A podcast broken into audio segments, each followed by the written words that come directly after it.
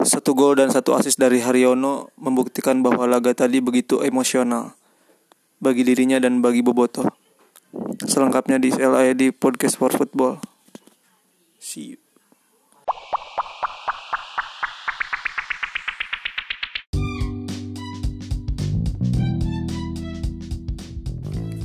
Assalamualaikum warahmatullahi wabarakatuh Selamat malam Bob Di laga terakhir Persib Bandung di musim ini Persib berhasil memetik kemenangan besar ya. Cukup telak, bahkan sangat telak untuk dari skor ya 5-2 Dicetak dengan kuat King Eze Seakan King Eze ini kembali lagi Pesonanya, auranya, dan skillnya ya setelah hampir satu musim menghilang entah ke mana.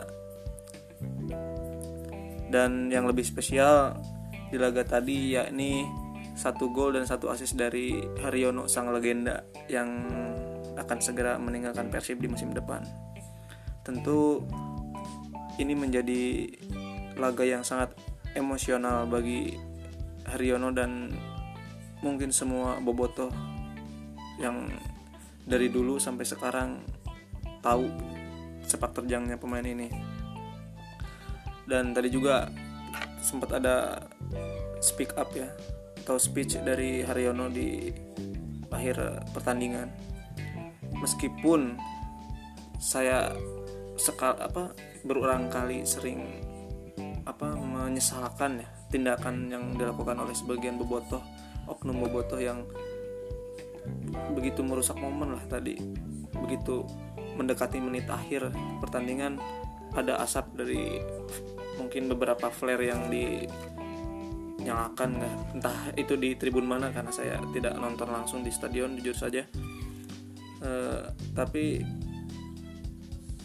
itu apa ya?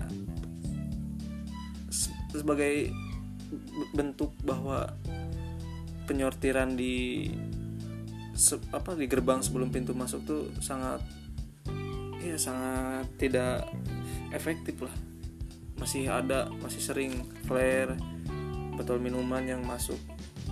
Dan dan hal ini juga yang membuat saya mengapa saya begitu ngotot agar Persib mempunyai stadion sendiri agar Persib bisa me, apa namanya e, mengelola stadion yang ada di Jawa Barat atau yang ada di Bandung. Karena jika kita apa menjadi pengelola penuh pasti eh, tiap laga itu akan sangat sangat ketat ya. Beda dengan kita nyewa tiap atau per pertandingan. Pasti ada aja yang nyelundup dan lolos. Jujur itu saja yang membuat saya kecewa. Kecewa dari berpisahnya dengan Haryono memang. Tapi saya pikir uh, kita akan berbeda lah dengan Persija kan kemarin Persija flare juga ada uh, terus merusak sarana stadion nasional itu kan bukan stadion mereka. Dan banyak juga kan dari kalangan bobotoh yang mengejek wah itu bahkan saya sendiri kan bilang kayak di tempat bencana kabut asap tuh waktu BP speech ya. Sekarang kej kejadian juga di Persib. Kok nggak ngaca itu? Boboto tuh seperti apa ya ya nggak nggak berkaca. Jadi seperti anak kecil yang tidak tahu hal baik dan hal buruk gitu. Udahlah ini bu udah bukan zamannya lagi main kayak gitu dan satu lagi yang apa ya namanya yang rame setelah laga tadi kan di medsos banyak yang apa komen-komen yang menghujat sebenarnya sih dari kemarin-kemarin lah ketika ada berita bahwa Haryono akan apa akan habis gitu di musim ini. Banyak yang menghujat ke pelatih. Dan saya juga rasakan lah kekecewaannya. Karena saya juga sendiri ingin melihat Haryono itu pensiunnya di Persib pasti itu. Melihat kesetiaannya dia loyalitasnya kerja kerasnya di lapangan seperti apa permainannya kan. Kita sudah tahu lah sudah terbukti sudah teruji juga. Tapi apa daya kan kita hanya sebagai pendukung hanya sebagai penonton. Dan kita juga jangan lupa bahwa benar tadi kata Haryono bahwa lambang di dada itu lebih berharga dibanding atau lebih berarti dibanding nama di punggung gitu kan. Siapa pun siapa pun pemainnya intinya kan apa ya membuat Persib berjaya. Kita tidak bisa mengkultuskan satu orang pemain agar bisa ada di tim gitu kan memang lah. Saya uh, tadi baca tulisan dari Mang Eko Maung ya. Mungkin main seperti Atep, Haryono, Ajat atau Robi Darwis tidak beruntung lah. Mungkin kalau untuk Atep, Ajat dan Haryono saya tahu lah sejarahnya. Tapi untuk Robi saya nggak tahu dia persib apa pensiun di Persib atau tidak. Mungkin maksudnya sama lah. Keempat pemain ini tidak mendapatkan pensiun di Persib lah. Tapi kan untuk menjadi seorang legenda tidak hanya pensiun di tim yang lama ia bela banyak contohnya seperti Frank Lampard kan. Walaupun dia tidak pensiun di City malah dia eh di City di Chelsea malah dia ke City dulu terus pensiunnya di Liga piknik ya kalau kata si Zlatan tuh di Liga Amerika. Kan itu nggak nggak jadi masalah. Toh lapar juga bisa dia balik lagi Peter C balik lagi dia walaupun bukan sebagai pemain tapi kan tetap e, sematannya legenda Chelsea. Pirlo juga dia udah pernah main di Inter waktu kecilnya kalau salah.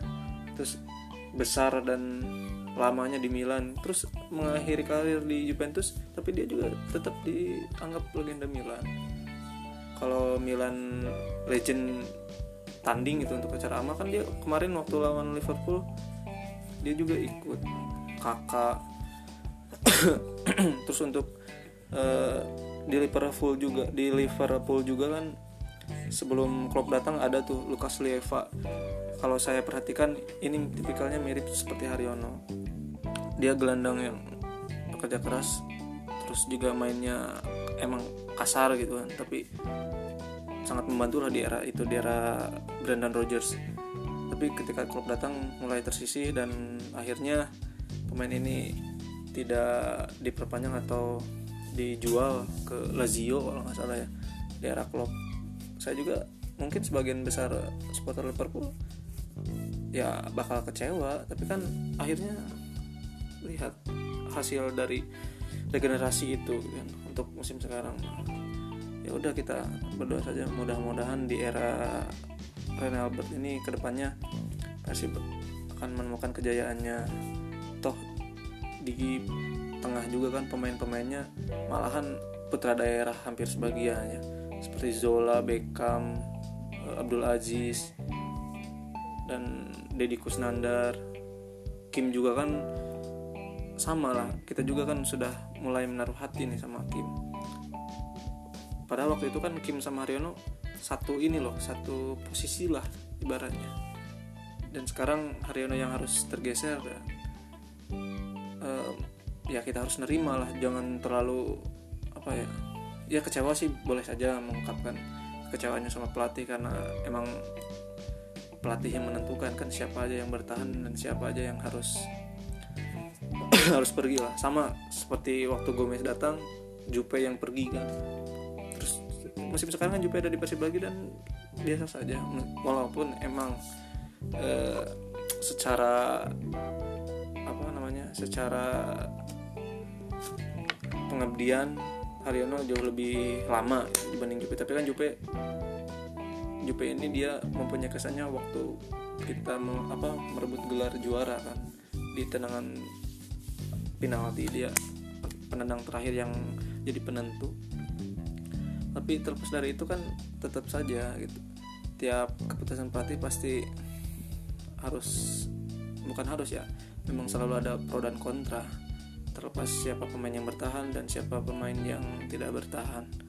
Meskipun memang sih belum kita yang saya ini ya maksudnya yang saya sayangkan kita tidak seperti tim rival kita Ismail Sofian hampir 14 tahun atau berapa belas tahun ya dia bisa gitu. Berseragam Persija sampai sekarang dan masih bisa bersaing dengan tim pemain-pemain muda di di posisinya. Kalau BP kan saya bilang di uh, podcast episode kemarin dia sudah mulai tersisih lah jarang main. Kalau Ismail kan masih inilah masih masih dibutuhkan. Dia juga masih bagus secara permainan walaupun sudah tua gitu kan. Dan untuk posisi Haryono saya juga di podcast kemarin sudah membahas ya bahwa sepak bola ini tumbuh dan berkembang setiap tahun. Ya kalau kita mainnya old school ya, ya siap-siap aja tergerus oleh zaman. Zaman di mana pemain pemain itu tidak hanya harus pintar di satu posisi harus menguasai beberapa posisi lainnya beberapa posisi alternatif. Itu diperlukan jika pemain absen karena cedera atau karena akumulasi, akumulasi kartu gitu kan. Terus juga karena strategi juga. Ya itu memang tipe-tipe pemain zaman sekarang dituntut untuk seperti itu tidak hanya bisa di satu posisi. Ya contohnya seperti Supardi lah walaupun dia sudah tua dan kemarin ya kena inilah maksudnya hujatan karena uh, gol bunuh dirinya kan tapi secara permainan dia bisa fleksibel gitu. Dia bisa ditempatin di sayap di arahnya Gomez pernah di sayap dia gantiin Atep emang uh, untuk posisi kan dia di back sayap full back lah ya. Terus kemarin-kemarin sempat ditarik ke center back. Nah untuk pemain posisi seperti ini walaupun dia sudah tua pasti di satu klub dia akan awet lah ya. Karena dia fleksibel bisa ditaruh di mana saja gitu sedangkan untuk Haryono kan kita tahu sendiri lah walaupun dengan kesetiaannya dengan kerja kerasnya tapi dia memang mentok di posisi itu saja. Dan terlihat kan dari jumlah golnya dari iya dari jumlah golnya kan tidak banyak gitu. Ya kita objektif saja gitu. Memang posisinya tuh gelandang zaman dulu gitu loh. Zaman zaman zaman iya Gattuso seperti itu lah gelandang seperti itu kan untuk zaman sekarang nih ya harus banyak yang ditinggalin gitu. Maksudnya ada sih tim yang dengan dengan skema yang seperti itu masih ada. Tapi kan balik lagi poin awal bahwa sepak bola itu terus berkembang dan terus berubah gitu. Kita nggak bisa terus-terusan pakai cara lama. Untuk berjaya kita harus cari lagi skema baru formasi baru dan itu sih normal buat saya. Ya meskipun mungkin dia nanti pensiunnya di tim mana tapi tetap saja kan. Dia sudah termasuk legenda lah di Persib. Dan pasti semua boboto juga tidak akan menafikan itu lah semoga semoga saja dia masuk di katanya saya dengar kabar apa di lirik tim Malaysia kabar burung ya ini belum tentu benar. Ya mending ke liga orang aja gitu. Saya juga kalau lihat di liga sendiri atau di liga satu kan pas ketemu Persib agak gimana nanti lihatnya banyak kenangan heroiknya lah untuk Karyono pernah dulu kan waktu cedera parah dia punggung kalau nggak salah. Lama absen.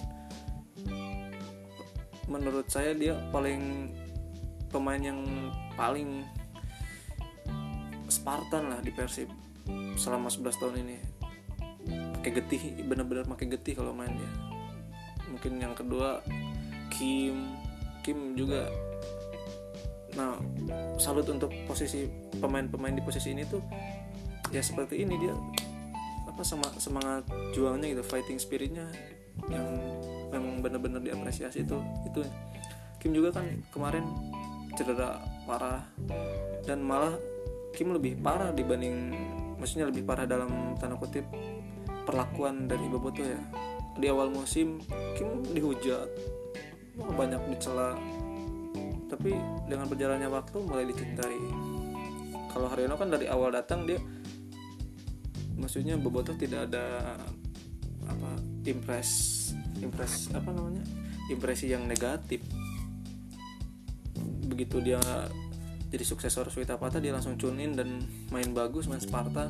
Apalagi di laga-laga penting melawan tim-tim yang bisa disebut musuh bebuyutan. Dia bisa langsung nyetel dengan tim. Nah itu yang istimewa dari Haryono dan Kim ya. Berbeda sedikit lah. Tapi menurut saya ke- kekecewaan ini juga nggak lama lah. Ya, kalau musim depan Persib bisa juara pasti semuanya lupa dengan kejadian ini malah balik menyayangi Rene Albert. Kita kan nggak tahu ya. Ya ya kalau saya sih pengennya ya Persib bisa berjalan dengan mulus gitu ke depan ke di musim depannya. Terutama kan kita juga regenerasinya anak-anak muda putra daerah pula.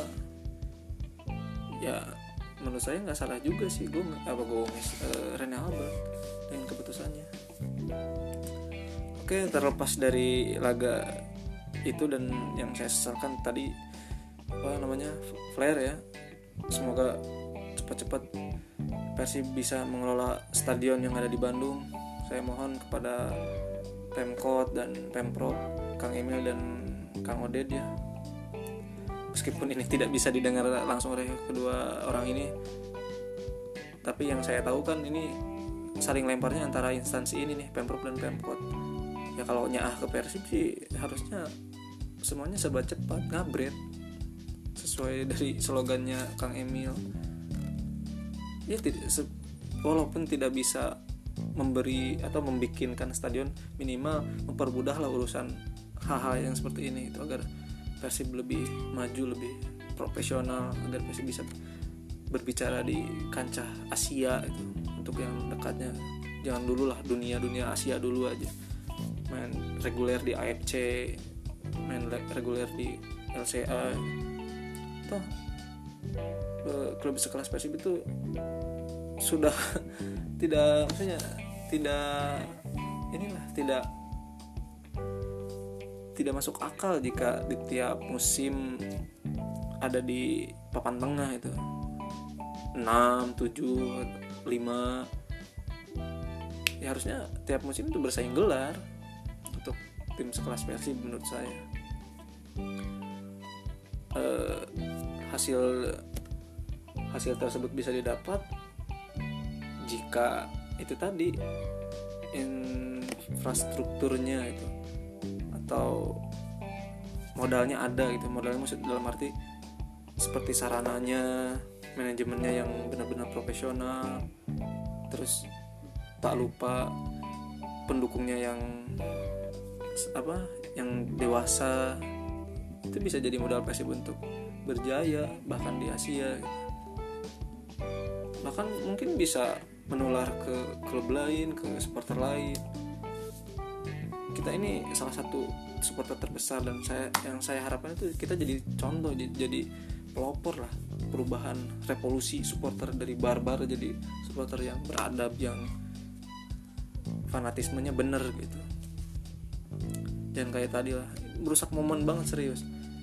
Saya pikir akan ada maksudnya eh, TV itu ya yang jadi pemegang hak siar bisa terus sampai Haryono speech seperti Bambang Pamungkas tapi nyatanya langsung di-cut pas eh, wasit meniup peluit ya dan pasti ini di akhirnya akan didenda juga di sidang komdis.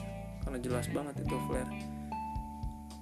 Dan pasti dapat apa? Sih ya rugi intinya. Kita nonton full tapi akhirnya didenda-denda juga kan. Malah uangnya tidak sedikit. Ratusan juta itu bukan uang yang sedikit. Kalau kayak gini kalau saya jadi manajemen ya mana mungkin saya bersemangat buat membenahin tim masih fasilitas kalau bobotohnya kayak gini. Masih ada bobotoh kayak gini dan terus berulang gitu sepanjang musim. Di mana ada sih owner yang maksudnya yang rela menghabiskan duit kalau tidak ada timbal baliknya. Pasti kan semua owner sepak bola pasti dia ngambil untung juga di di apa di sisi lain dia ngasih prestasi di klub tapi kan di lain sisi juga dia harus punya benefit gitu. Dia harus punya apa namanya keuntungan. Ya bisnis lah karena sepak bola zaman sekarang kan dia udah masuk ke industri ya. Dan mungkin itu saja untuk impresi atau kesan terhadap permainan terakhir dari Haryono yang sangat sangat bagus ya. Meskipun tadi hujan deras masih bisa memberi asis mainnya juga tidak tidak hilang karakter dia gitu. Yang paling saya ingat tuh kalau dia jatuh kayak yang kayak parah gimana gitu kan sambil badannya tuh kayak yang di ini kayak yang di bodinya yang body keras banget tapi dia juga bisa gituin ke lawan gitu. Dia juga bisa balas lebih parah lagi ke lawan. Dan itu yang dibutuhkan versi pemain yang keras juga gitu. Ada harusnya harus ada gitu di tim. Dan selamat untuk EJCL dia bisa kembali ke performa apa ya, terbaiknya. Walaupun ini laga terakhir dan saya yakin sih dengan gol-gol apa dengan gol-gol tadi yang dibikin EJCL mungkin musim depan dia masih diperpanjang. Karena susah juga untuk nyari uh, striker yang komplit sih kalau menurut saya si EJCL ini si Aliando ini. Ya itu kelemahan dia cuma satu emosi doang itu dia. Kalau udah marah-marah ya kacau gitu. Kalau lagi kalem dia ganas beringas kita uh, sebelum akhiri sesi podcast kali ini kalian bisa dengarkan ini di berbagai media di, di berbagai platform ya eh, Spotify, Google Podcast dan di aplikasi agregator sendiri yaitu Anchor. Oke, uh, untuk sekian saya pamit dan kita bertemu kembali di musim depan untuk membahas uh, review atau preview pertandingan Persib ya. Tapi uh, di jeda liga juga kalau ada berita-berita seputar Persib yang menurut saya menarik saya akan share. Saya akan bahas juga ya bebas lah semua senang dan bergembira dan saya juga bisa sharing tentang Persib e, dari kacamata saya ya saya di sini tidak apa apa namanya memposisikan diri sebagai ekspor atau pengamat bola profesional. Saya murni karena ada platform. Saya juga daripada nulis capek gitu kan saya sering nulis di fanpage fanpage gitu. Nulis tentang apa kerasahan di Persib apa. Dan sekarang lagi hype nya podcast. Saya coba.